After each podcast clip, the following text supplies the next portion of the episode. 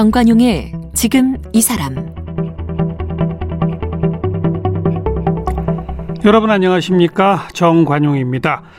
이번 주부터 민주인권기념관에서 기획한 말의 세계에 감금된 것들 여성 서사로 본 국가보안법 이런 제목의 온라인 전시회가 열리고 있습니다.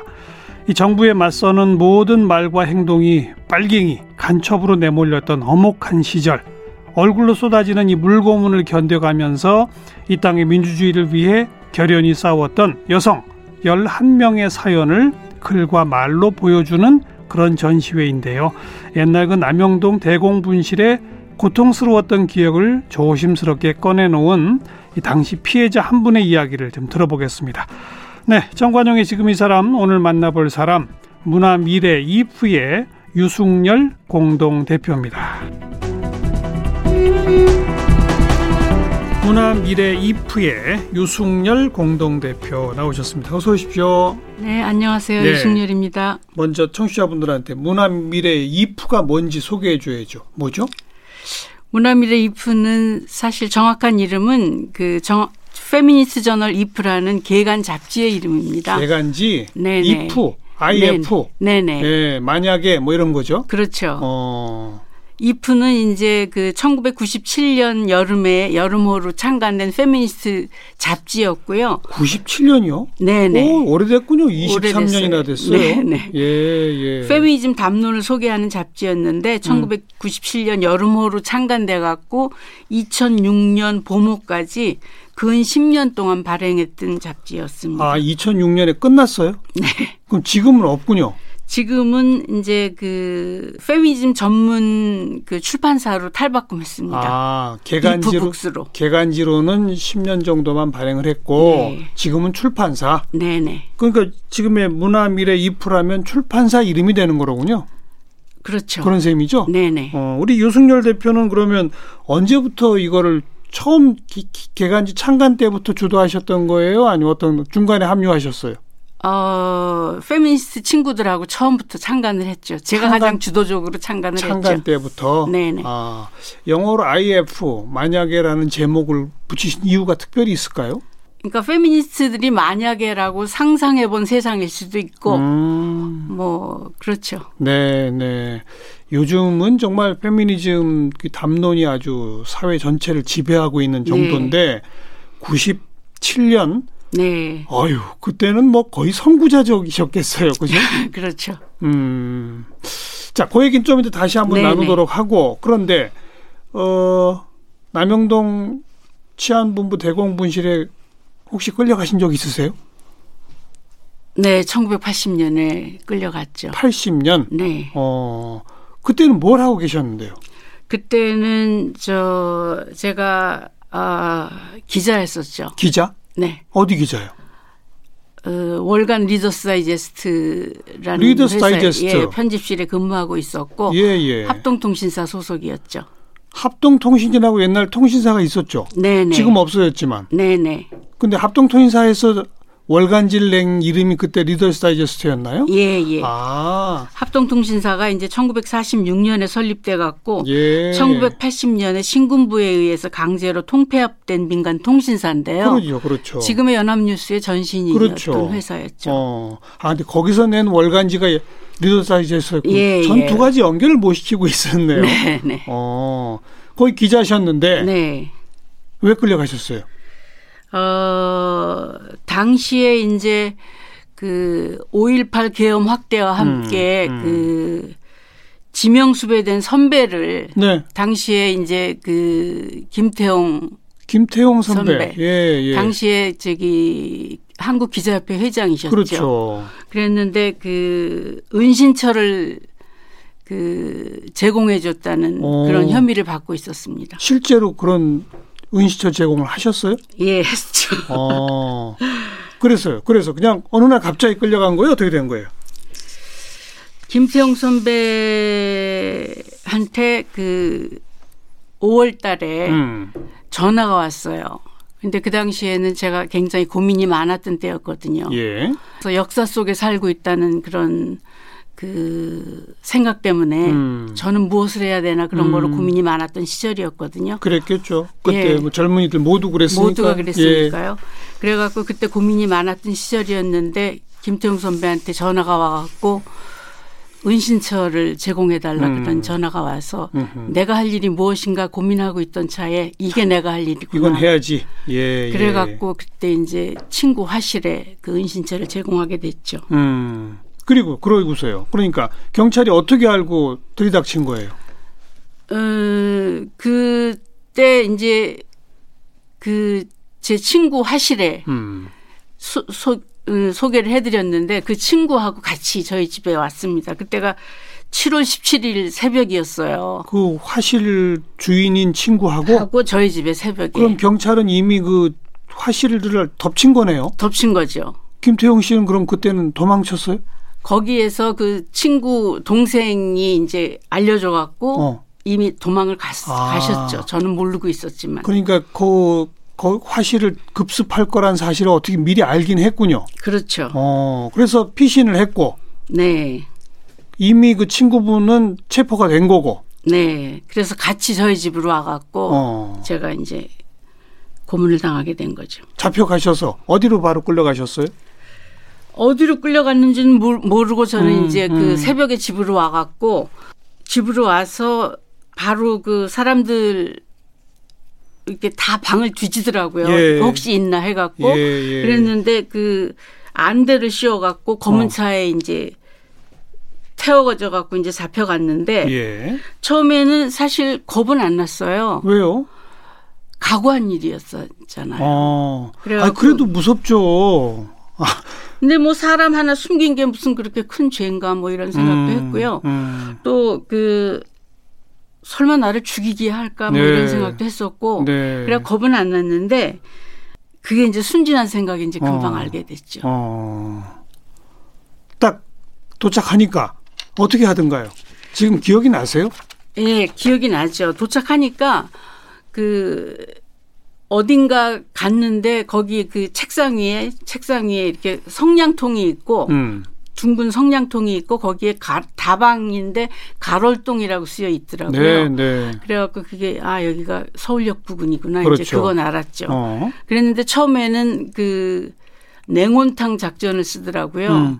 처음엔 정중하게 기자 대접을 했다가 그 다음에는 또 이제 막 쌍욕을 써가면서 연자 음. 붙이면서 음. 이 뒷모 뒷머리를 잡고 그 욕조에다가 이렇게 머리를 쳐박고 물고문이군요. 물고문이죠. 이제 어, 그게 그건 어. 약한 물고문이죠. 예, 예. 본격적인 물고문은 아니고 그러니까 김태용의 소재를 대라. 대라. 이거군요. 근데 이제 제가 어딘지 모르니까 계속 모른다 어, 그러니까 어. 그다음에는 이제 남영 남영동 아, 남영동이 아니고 거기 그 난민전에 그 이재문이 죽어나간 방으로 가자 그러면서 딴 데로 옮기더라고요. 난민전 사건이라고 있었죠. 70년대 말에. 예, 근데 저는 그때 이재문이 누군지 몰랐었어요. 음, 근데 이재문이 죽어나간 방으로 음. 가자 그러고서 딴 방으로 옮겨지더라고요. 음흠. 근데 이제 그 방으로 가니까 그 몽둥이를 들고 있는 남자들이 한 7, 8명 이렇게 그 가운데 칠성판이라는 게 놓여 있고 어. 이렇게 한 둥그렇게 이렇게 둘러싸고 있다. 몽둥이를 들고 있는 남자들이 예, 예. 둘러싸고 있고 예. 가운데 칠성판이 놓여 있고 거길 저더러 올라가라 그러더라고요. 여성 한 명 눕혀놓고 예, 예, 올라가라 장정들 일곱 여덟이 몽둥이 들고 들고 이렇게 둘러서 있더라고요. 가관이네요. 머릿속에 그려지네요. 네. 저는 본능적으로 가서 엎드렸어요. 음. 그때 돌아 누우라 그러더라고요. 음. 그래서 돌아 누우니까 그 안전벨트 같은 그 버클들이 쫘락 있는데 그걸 축축축 채우더라고요. 예. 그러더니 이제 얼굴에 수건을 이렇게 그러고 둘 이렇게 덮어 씌우고 어. 육중한 남자가 올라타더라고요. 어. 그러더니 그 다음에 물이 쏟아지기 시작하더라고요. 거기서 또 물고문이군요. 그게 본격적인 물고문이었죠. 어. 그리고 몽둥이로 또 막 두들겨 맞기도 하셨어요? 저는 맞지는 않았어요. 아. 저는 맞지는 않았는데 그거 그때 이제 그 저한테 올라탄 사람이 음. 이근환이었어요. 아, 그래요? 그래서 저는 이근환을 잊지를 못하죠. 이근환이었다는 사실을 언제 알게 됐어요? 나중에 알았죠. 나중에 언제요? 김근태 씨 때문에 알았죠. 김근태 씨가 그 고 김근태 씨가 이근한으로부터 혹독한 고문을 그 다- 당해가지고 예, 그때 얼굴이 사 신문에 그때 나왔잖아요. 이제 사회 고발하면서 이근한의 존재가 알려진 건데 그때 알았죠. 그때 사진을 보니까 딱 그 사람이에요. 그렇죠. 아, 저는 이근한이 제 담당이었기 때문에 3일 동안을 같이 있었어요. 음, 그래서 알게 됐죠. 총 며칠이나 그럼 거기서 저는 남영동에 5일 있었습니다. 어유 얼마 그래도 오래 계시지는 않았네요. 네. 뭐 어. 그렇게 복잡한 사 기자협회 사건이니까 예, 기자협회장을 이제- 해직된 기자였잖아요, 김태용 씨가 그 당시에 아 이제 해직 직전이죠. 직전이었나요? 예, 예. 그 그런데 이제 기자- 해직됐죠. 기자 후배한테 은신처를 부탁해서 은신처를 알선한 것까지는 그러니까 포착이 된 아니, 거네요. 그러니까 당시 기자협회와 언론을 음. 그 김대중 씨와 같이. 엮으려고 그러니까요. 하기 위한 예. 사건이었죠. 그러니까. 그 사건이. 어쨌든 그 우리 유 대표는 그 김대중 씨랑 연결될 주모자의 하나인 김태용 씨를 숨겨준 네. 어떤 알선책 정도가 된 거네요. 그렇죠. 그렇죠. 그래서 법적 처벌도 받았어요? 아니면 그냥 기소유예 판결로 나왔죠. 아 검찰에서 수사하다 기소유예로 네. 네. 검사, 검사 손에서 나왔죠. 음 그나마 다행이네요. 그렇죠. 그 이근한이 또 무슨 특별한 얘기 같은 건 없었어요? 고문하고 이러면서? 이근한을 제가 잊을 수가 없는 게 예. 그 물고문을 당하고 제가 이렇게 먹지를 못하고 그랬는데 음. 다 토했거든요. 어. 토하고 이제 물고문을 당하고 이렇게, 이렇게 춥더라고요. 네. 그래갖고 그 다 토하고 그런데 이제 토사물에 검붉은 게 나왔어요. 음. 걔네들이 억지로 무슨 약을 먹였는데 어.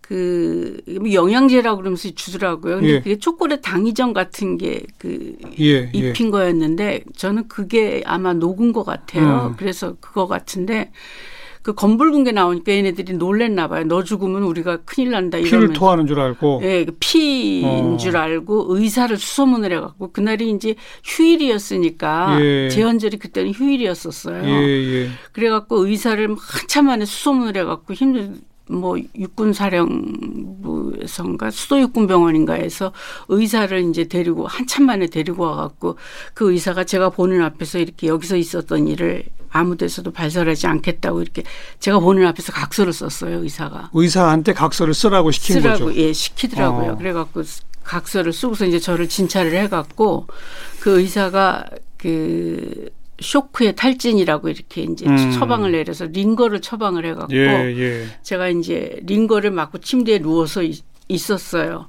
근데 제가 생리가 터진 거예요. 음. 근데 뭐 저는 갇혀 있고 음. 링거 맞고 있고 음. 누워서 있고 음. 도저히 방법이 없는 거예요. 그렇죠, 그렇죠. 제가 그때 여자이라는 사실이 그렇게 싫더라고요. 어, 근데 어. 도저히 방법이 없는 거 네, 어떻게 해요? 네. 그걸 어, 저 담당관이 이근한이니까 할 수 없이 이근한한테 아저씨 저 생리가 터졌어요. 음. 이제 이렇게 얘기를 했죠. 음. 그러니까 이제 이근한이 그 나가서 이제 생리대하고 팬티를 사왔어요. 아이고, 어. 속옷을 사왔는데 어. 그래갖고 그게 고마웠던 건지 어쨌든 그 스톡홀름 증후군이었는지 음. 어쨌든 제가 그 조서도 다 썼고 예. 이래갖고 이제 3일 동안 그 이근한하고 같이 있었는데 음. 제가 이근한한테 자기들이 이제 간첩 잡는 거라고 그랬으니까 아저씨 아무리 간첩을 잡아도 왜 그 사람을 고문하는 그 음. 직업으로 가졌냐고 글쎄. 저 직업 바꾸라고 제가 그렇게 얘기를 했어요. 어.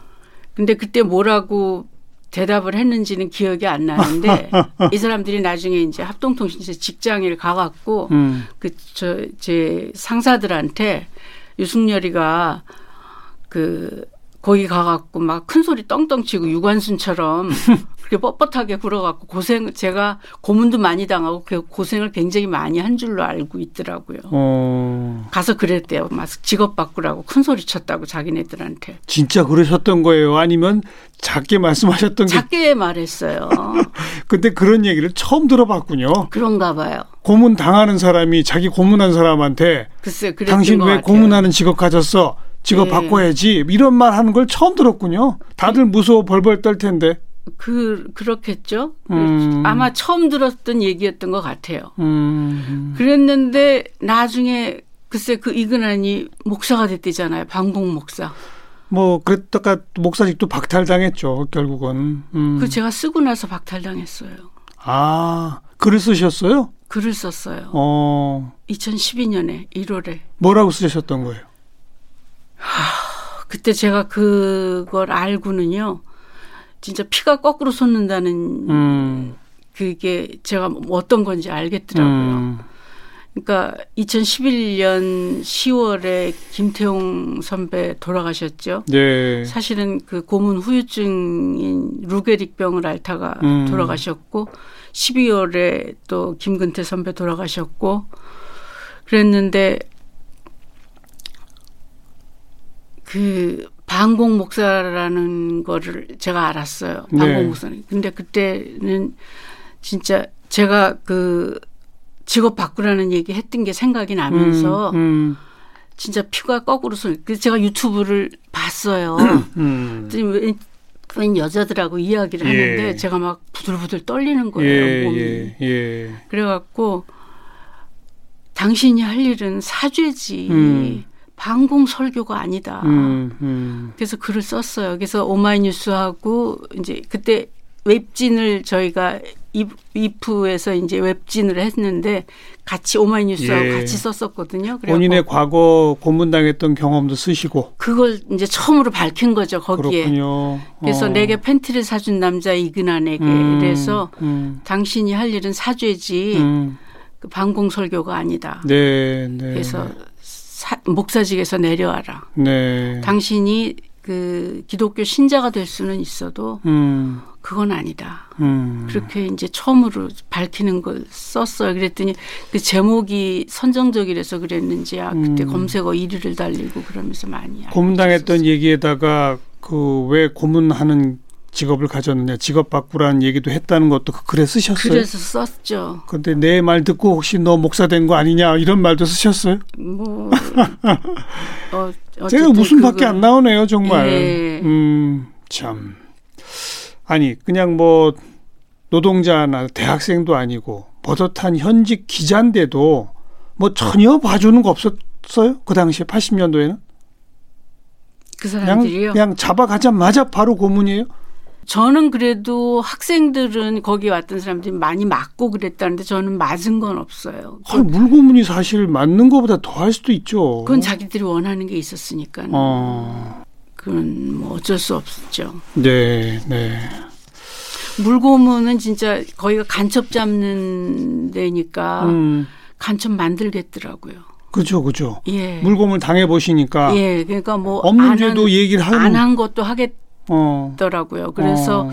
진짜 고문은 진짜 없어져야 된다는 생각 제가 하고 뭐라도 어찌 보면 정말 천만 다행이셨던 거예요. 김태용 씨가 사전에 도피하고 네. 어디로 갔는지를 정말 몰랐던 게 그러니까요. 그게 다행이었던 거죠. 그렇죠. 예. 어, 제가 2018년에 그, 그 고문 실태 조사하느라고 남영동을 다시 갔었거든요. 예, 예. 근데 저는 사실 그 남영동을 잊고 살았어요. 음, 그리고 그 남영동의 고문 피해라든가 이런 게 제 삶에 영향을 미치지 않았다고 생각하고 네. 싶고 정말 완전히 떠나서 음. 살았거든요.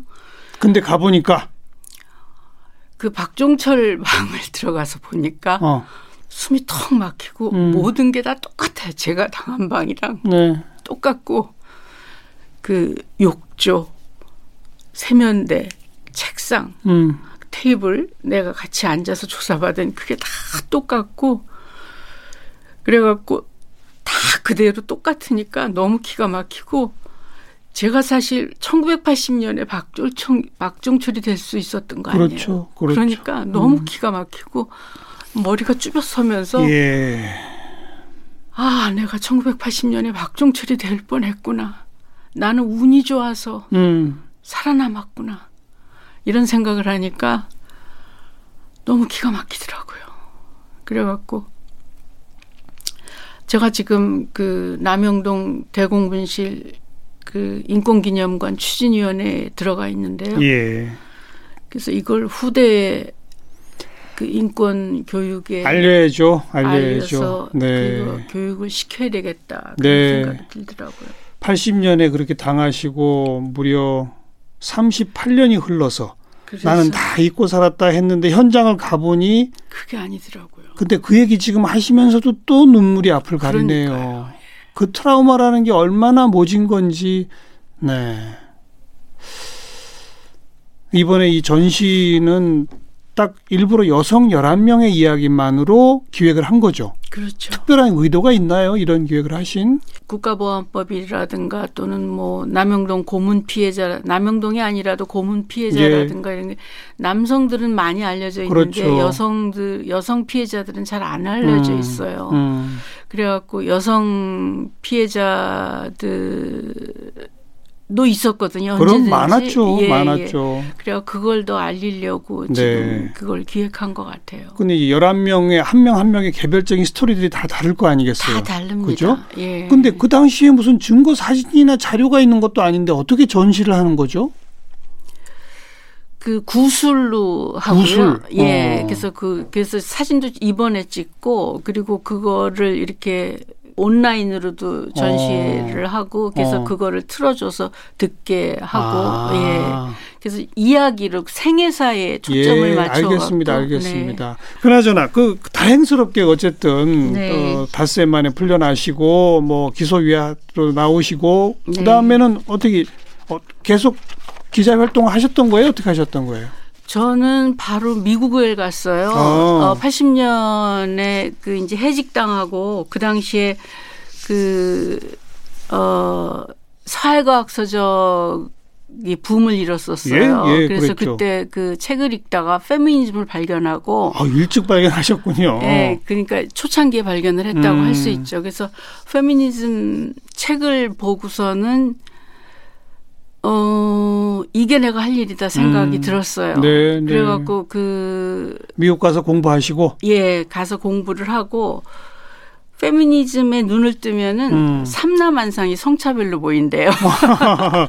그럴 수 있죠. 어. 예, 그래갖고 그 지금 이 시기에 내가 페미니즘이 내가 할 일이다. 이게 음. 역사적으로 내가 이 예, 땅에 태어난 예. 그거로는 내가 할 일이다. 이런 깨달음을 해서 아주 절실했죠. 저한테는. 음, 그래갖고 미국 가서 어 일을 하면서 음.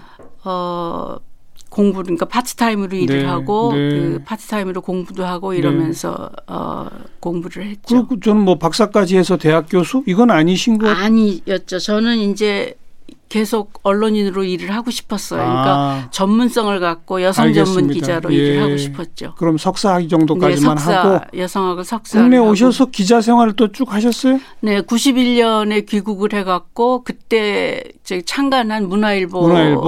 어. 들어가갖고 쭉 일을 했습니다. 창, 네. 그때 문화일보의 창간 당시부터 어, 합류해갖고 음. 어, 여성 전문 기자로 일을 많이 해서 예. 여성 관련 기사를 많이 썼고요. 예, 예. 그다음에 계속 그 뭐 다른 활동도 했습니다. 음. 그 92년인가 3년인가 어 자기만의 방이라고 자기만의 방. 예, 어. 예. 페미니즘 연극이었어요. 모노드라마. 연극. 네, 예, 연극. 네. 그거 해 갖고 그 당시로서는 좀 거의 신드롬이라고 음. 그럴 정도로 어 저기 그 성공을 거뒀어요. 네. 어, 그 연극에서 어떤 걸 하셨던 거예요?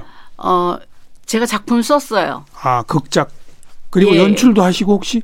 연출은 아니고 극작을 해갖고 어. 써, 썼는데 네. 이제 그게 한국에서 그러니까 페미니즘이 공격적인 페미니즘이 처음으로 상륙했다고 예. 해갖고 그래서 서울에서만 한 5만 관객을 네. 하고 많이 회자가 됐었죠. 그 신문사 기자 하시면서 그런 활동도 이어가다가 이제 본격 97년에 본격 여성주의 그 개간지 이프도 만드시고 창간을 했죠. 지금까지 쭉 이어서 이제 여성주의 전문 출판사까지 네. 네, 네. 근데 이프를 창간하게 된 계기를 이제 얘기를 좀 드리고 싶은데 그거는 1997년 봄에 음.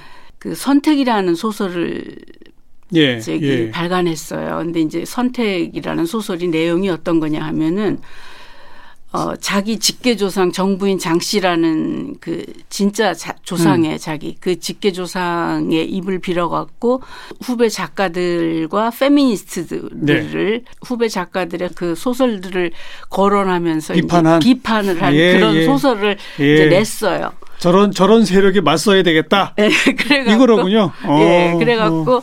지식인 남성의 성희롱이라는 음. 그걸 특집을 저희가 했어요. 알겠습니다. 알겠습니다. 그래갖고 그 작가들이 이 사실은 문학이라는 이름으로 음. 그다음에 예술이라는 이름으로 여성들에 대한 성희롱과 성폭력을 예. 일삼고 있다라는 예. 예. 내용의 그 지식인 남성의 성희롱이라는 거를 특집으로 했습니다. 저는 음. 거기에 이제 남성 작가들의 문학 작품을 비평을 했는데 97년도 97년도에 벌써 23년 전이네요. 네 네.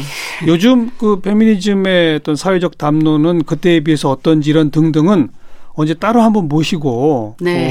어, 오늘은 어차피 저 남영동 대공분실 네 네. 80년의 기억 때문에 모신 거니까 네네. 그 말씀으로 오늘 정리하고 네네. 다음에 또 다시 한번 기회를 갖도록 하겠습니다.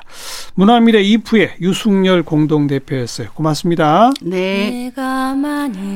네, 유승열 공동대표 보내드리면서 아, 문소리가 부른 내가 만일 함께 듣도록 하겠습니다.